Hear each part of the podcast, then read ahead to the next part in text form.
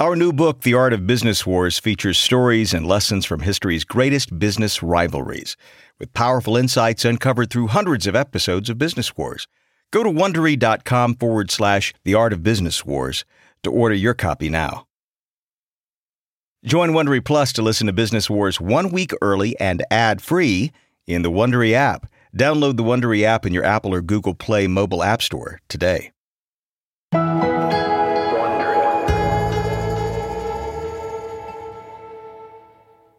A note to listeners this episode contains adult content and language. It's 1952 in Salt Lake City, Utah. Pete Harman unscrews a broken switch plate on the walk in cooler of his cafe. Harman is 33 and beefy from years of working the grill in restaurants.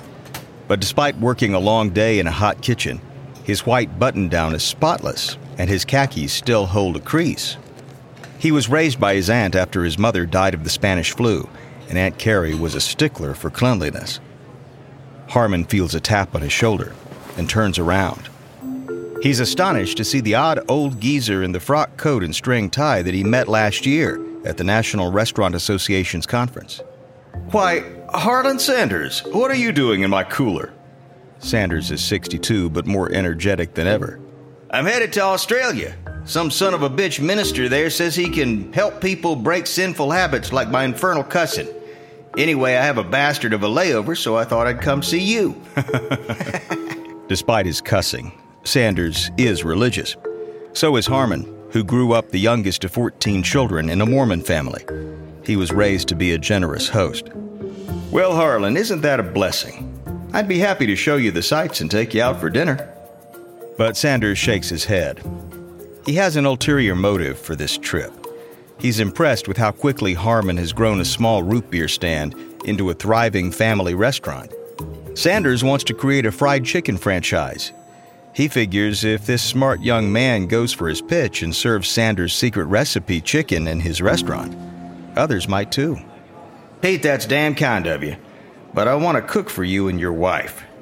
Remember that pressure cooker chicken recipe I told you I was struggling with? Well, I finally figured out the son of a bitch. Let me show you how. Harman looks at his watch. It's already five o'clock, but he doesn't want to hurt the old guy's feelings. They pile into Harman's car and drive all over town tracking down ingredients. Most importantly, they get a pressure cooker. Back at Harman's house, Sanders hits a snag. The stove's weak burners take forever to get the oil in the pressure cooker up to the required 400 degrees for frying. Harman's wife pops her head in the kitchen and motions for him to come out. I'm starving. Are we ever going to eat? I'm sorry, honey. He wants me to buy his crazy fried chicken recipe, so he wants everything to be perfect. But listen, whatever it tastes like, let's not commit to anything. Finally, at 10 o'clock, Sanders emerges from the kitchen with platters of chicken, mashed potatoes, and collard greens. Harman's wife waits until he goes to fetch something in the kitchen then leans over to her husband to vent. All that time for this? It looks like greasy diner chicken to me. Sanders returns with biscuits and gravy and sets them down on the table. Dig in, everybody. Harman's wife picks up a drumstick and tentatively takes a bite. Her eyes widen in surprise. The chicken's coating is so crisp it crackles. Sanders turns to Harman.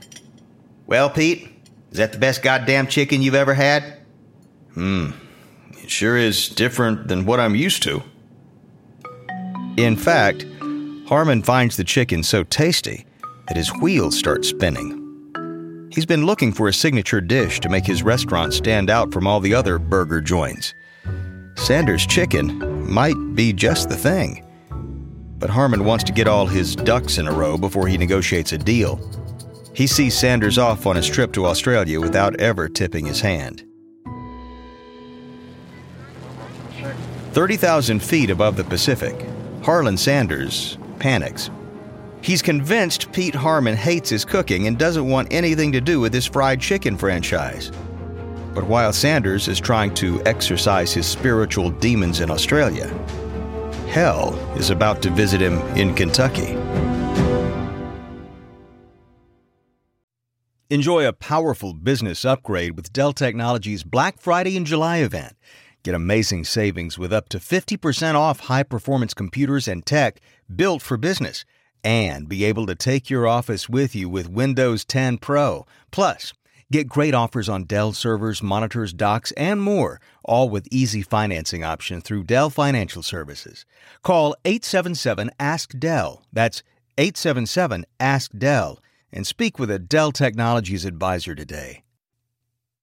Louisiana's diverse landscapes include dense timber forests and seafood rich coastlines, and every step along the way you'll find a business environment that's strong, diverse, and ripe with opportunity. Need proof? Louisiana is where NASA and higher ed partners build rockets that will soon put the first women on the moon. It's also where the port system delivers the most domestic cargo in the U.S., and Louisiana is home to the best workforce development program in the country. See what Louisiana Economic Development can do for you. Visit OpportunityLouisiana.com today. From Wondery, I'm David Brown, and this is Business Wars.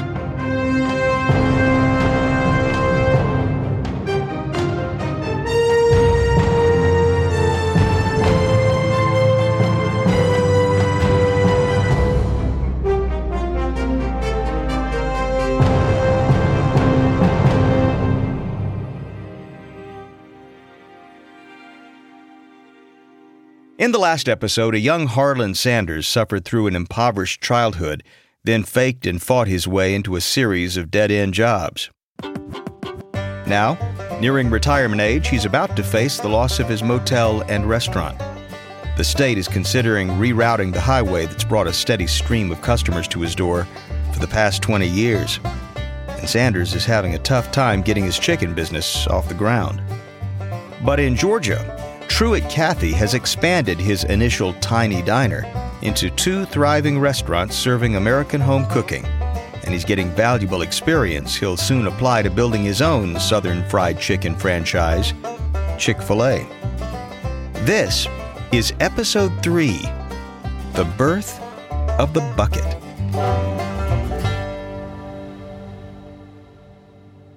The day after Sanders leaves for Australia, Pete Harman is still savoring the chicken dinner Sanders served up. He goes to the hardware store, buys four pressure cookers, and then calls his sign painter. Don, I need you to paint a sign across my front windows. All 40 feet of them. I want to push a new fried chicken menu item. Hard. Okay, boss. What should the sign say? I don't know. Uh, how about Utah fried chicken? Hmm. Honestly, Pete, that, that doesn't have much zing. How'd you come up with the recipe? Maybe that'll give you an idea for the name. Harman thinks about Sanders' weird colonel gimmick. I'm getting it from a strange guy who dresses like a Kentucky colonel from the old comic strips. And now that I think about it, I've never been to Kentucky, but it does make me think of Southern hospitality. And good food. That's it. Why don't you just call it Kentucky Fried Chicken? Two weeks later, Sanders returns from Australia as foul mouthed as ever and heads straight to Salt Lake City. All he cares about right now is what Pete Harman thinks of his cooking. He hops out of his cab in front of Harman's cafe and drops his suitcase on the sidewalk, dumbstruck. There, across the whole glass facade of the restaurant, is the biggest sign he's ever seen. Letters five feet high spell out Colonel Sanders Kentucky Fried Chicken. There's even a portrait of him with a white goatee and a string tie. And better yet, there's a line of people staking around the block waiting to get the new $1 fried chicken dinner. He shakes his head in disbelief. Well, I'll be a doggone son of a bitch. Here he is telling the whole goddamn city how good my chicken is. Ha! I guess this franchising idea might just work out after all.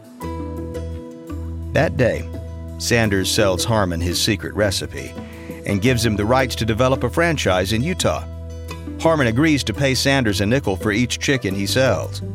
Then they drive to Harman's attorneys and together they trademark Kentucky Fried Chicken. It's a triumph for Sanders, but he won't be able to celebrate for long.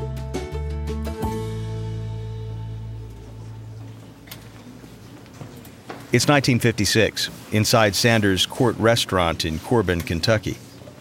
Scores of business folk and curious locals pack the main dining room. The entire business and all its trappings are up for sale. A man in a brown suit and tie stands on a chair near the kitchen. He shuffles to the last page of paper on his clipboard. Folks, this is the last item up for sale in the auction today. It's beautiful Victor cash register in cherry red. Bidding starts at $20 for this item. Do I hear 20? Nope. No, do I hear 20? No? No one? Folks, this is a gorgeous piece of machinery. How about 15? I see you, Chester. We have a going bid of 15. Would anyone give 16? $16. 16. Last chance. Going, going, gone to Chester Williams there for the grand total of $15. Sanders skulks in the corner of the dining room, his wife next to him. He's 66 now and no longer needs to dye his hair white to look like the Colonel. He whispers angrily in Claudia's ear. These goddamn cheap sons of bitches, they're fleecing me alive. Claudia rubs her husband's arm to soothe him. But it doesn't change the fact that the governor essentially drove Sanders out of business. With the new highway diversion, there's no easy way to bring tourists to their doorstep. Look, while you've been cussing and fussing, I've been adding up today's take. We've made $75,000 on the auction and real estate. It's enough to pay off our taxes and our debts, and we'll avoid bankruptcy court. But nothing extra. You only get $105 a month Social Security.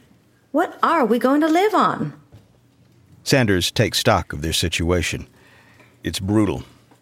He realizes their only real hope is to franchise his chicken. If that doesn't work, they'll lose their house, too. Six months later, in Wyatt, Indiana, a small town 15 miles from South Bend, Sanders lies curled up on the back seat of his Cadillac. He's parked in a field outside of town. He shakes himself awake, pulls on a pair of pants, drives to a gas station, and splashes cold water on his face in the restroom. Then, he dresses up in his full colonel costume white shirt, black frock coat, and a string tie. He drives to a local diner, pulls his pressure cooker and a bag marked Secret Spice Mix out of the trunk, and enters the restaurant. He plops the bag down on the counter in front of a man in a grease stained apron. Good morning.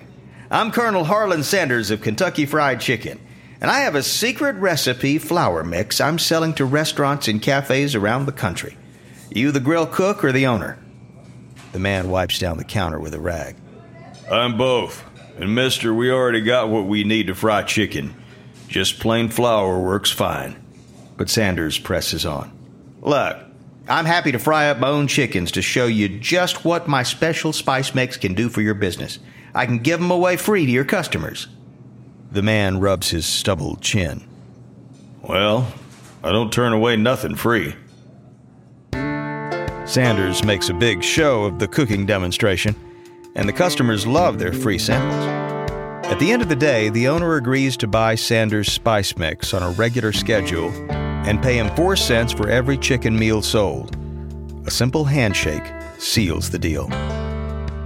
Today was a success, but often Sanders gets shooed away at the door. People don't know what to think of his corny colonel getup or this unheard of dish called Kentucky Fried Chicken. But within the year, the Colonel's persistence pays off. Soon, he has more than a hundred restaurants selling his recipe. And even better, the ever inventive Pete Harman is building the Kentucky Fried Chicken brand in Utah. And Harman is about to stumble onto a marketing gimmick that will become just as iconic as Colonel Sanders himself. It's 1957 in Harman's Cafe in Salt Lake City. Harman answers his office phone. Hello? Hi, Pete. It's Harlan. One of my franchisees in Colorado has a problem. He bought 500 plastic buckets for a chicken promotion, but now the poor son of a bitch, his wife's in the hospital, so he called the whole thing off and he needs to unload these damn things. Can you use these buckets at any of your stores? Harman fiddles with a pencil on his desk. He's thinking. Actually, my competition has a really popular prime rib dinner for 350. I need a special meal that could beat that and feed a big Mormon family for that same price. You know, what if I fill those buckets with fried chicken to go? Then a family could watch their favorite shows on TV while they eat. Pete, that's a fine idea.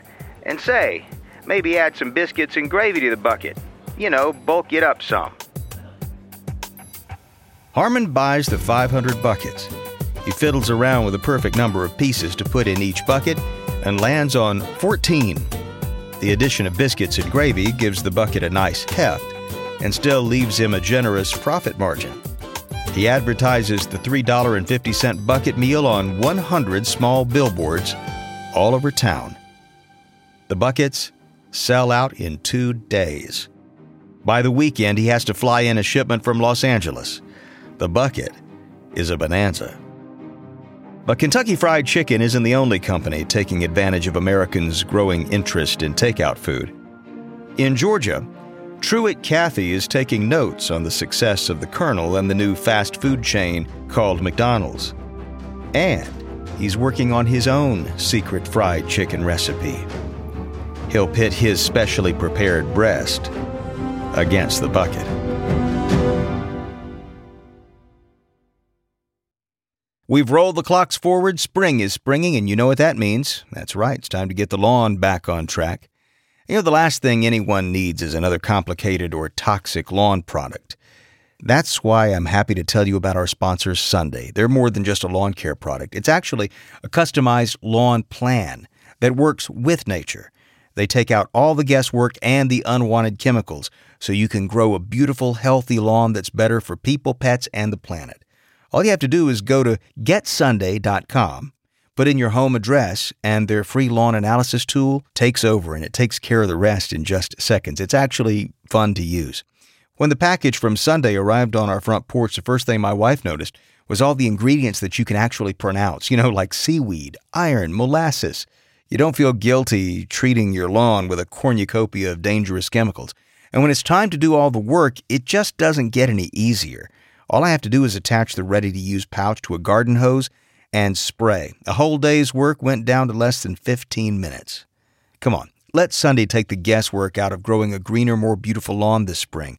Visit getsunday.com slash BW to get $20 off your custom lawn plan at checkout. That's 20 bucks off your custom plan at getsunday.com slash BW. You're going to love the look of your lawn. I don't know about you, but in the past year, mealtime has gotten to be a little bit more important at our house.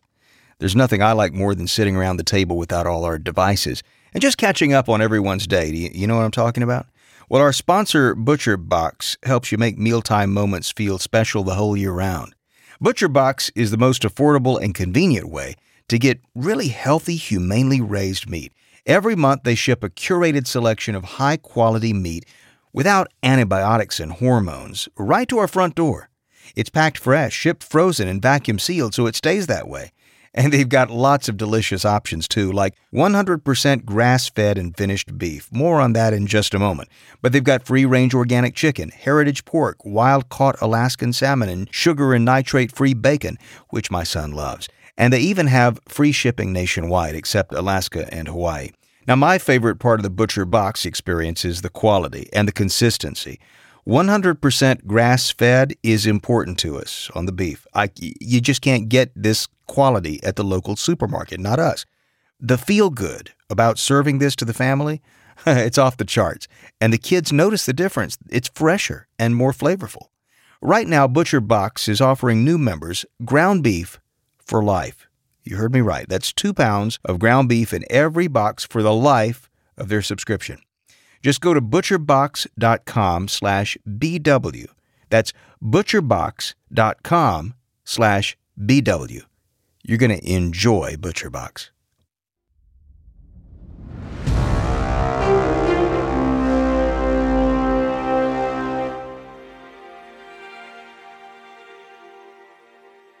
It's 1959 in the television studios of KPHO, Phoenix, Arizona.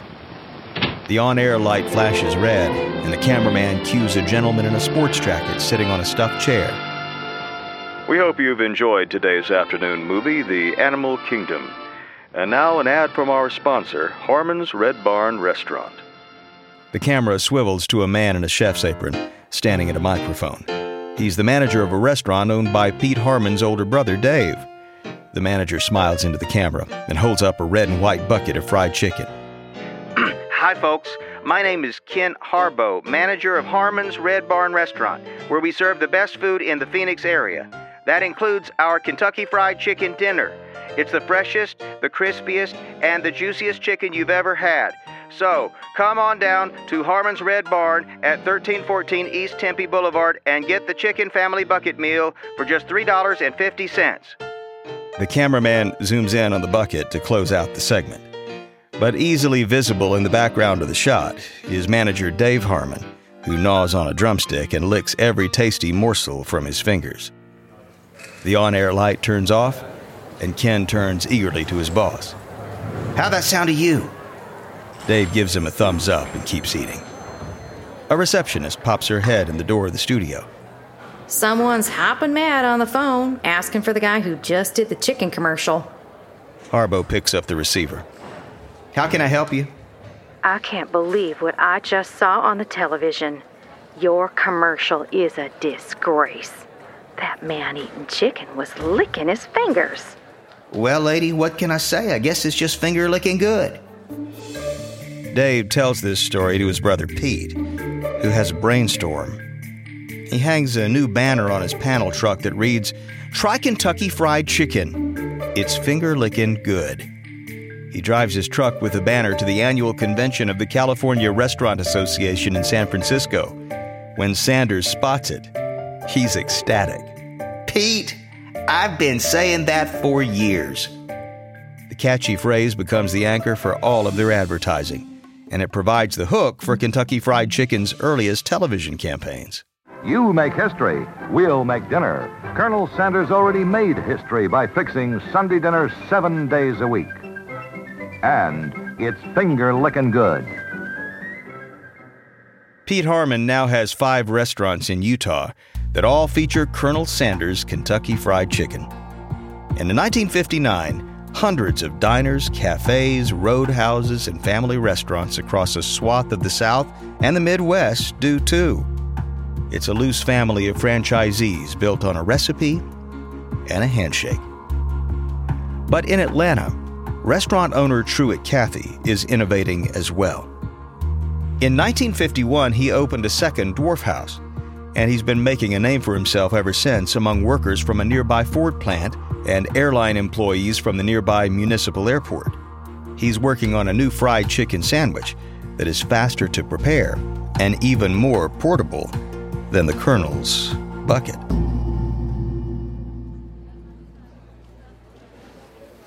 It's 1961 in Hapeville, Georgia. Truett Cathy sits at a table in his restaurant, The Dwarf House, a mug of coffee in front of him. He's 40 years old and bald as an egg. He's going over the menu for tomorrow's lunch rush. Two men dressed in khakis and button down shirts join him. They're Jim and Hall Good, his chicken suppliers. Hey, fellas, what brings you here today? Jim and Hall often finish each other's sentences. Jim's the chatty one, and he starts first. True, we're in a fix. We contracted with Delta Airlines to supply them with boneless, skinless chicken breasts cut in little chunks to fit into those little plastic trays they use. Well, we delivered a big order to them, but the chicken pieces weren't the size they wanted, and now we're stuck with a mess of chicken pieces. Hall's the impatient one. We gotta unload them. Uh, would you have a use for them? Truett takes a sip of coffee. Hmm. I might just be able to help you. I- I've been trying to figure out how to fry my chicken faster, but I never considered taking the bone out of the equation. You know, gentlemen, I think we can make a deal. When the Good Brothers boneless pieces arrive, Truett goes into his kitchen and pulls out the new high powered pressure cookers he just bought. After some trial and error, he can fry a boneless breast in just four minutes. That means he can serve his fried chicken fresh instead of cooking it ahead of time and keeping it in a warming cabinet or under a heating lamp. But the flat, unevenly shaped pieces look insubstantial on a plate. He takes a hamburger bun and nestles the chicken inside it better, but still not right. Truett experiments with the seasoning, the cooking method, and the presentation for more than a year. One day, he serves it on a buttered bun to one of his regulars. Honestly, True, it's good, but it's uh, a touch dry. Then Truett remembers how his mother fried her chicken years ago in the boarding house. She seasoned the meat and put it into the refrigerator overnight to seal in the flavor and juices. He tries this method out on customers too, and then, eh, why not? He throws on some dill pickles too. Finally, after four years of tinkering, his favorite customer bites into his latest version. The customer wipes his mouth with his napkin and motions Truett over to his table. True, uh, promise me you won't change another thing with this chicken sandwich. I would eat that sandwich every day for the rest of my life. Soon, the new menu item he calls a chicken steak sandwich is outselling hamburgers at the Dwarf House. Truett knows he has a hit on his hands, but he's not getting any younger. He's already had a serious cancer scare.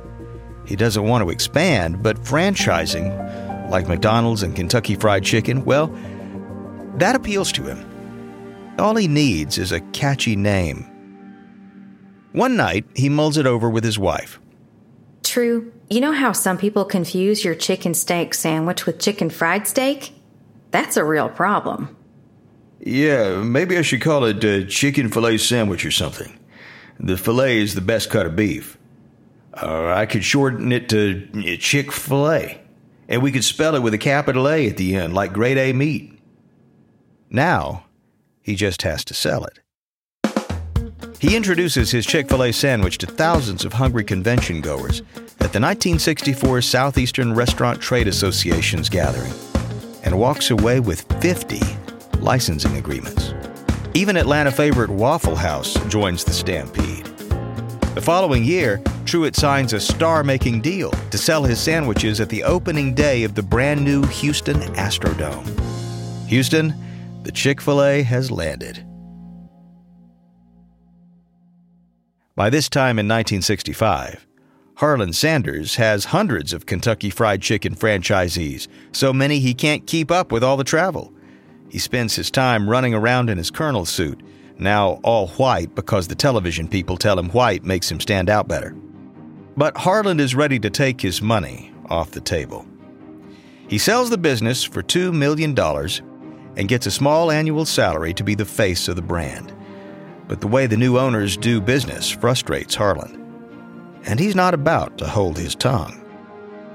In the next episode, the Colonel wages war on his own company, just as Chick fil A and a new upstart Popeyes gain ground in the race to feed America's growing appetite for fast fried fowl.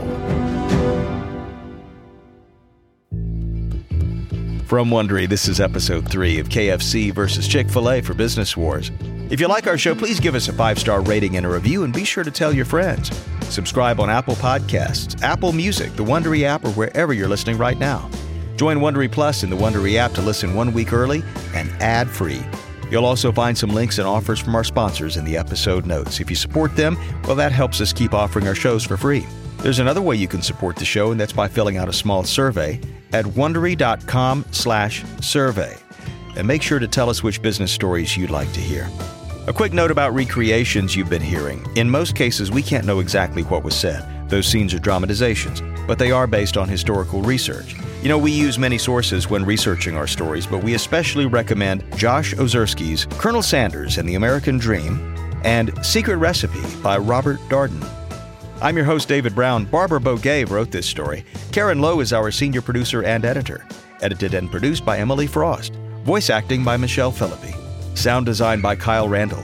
Kate Young is our associate producer. Our executive producers are Jenny Lauer Beckman and Marshall Lewy. Created by Hernan Lopez for Wondery.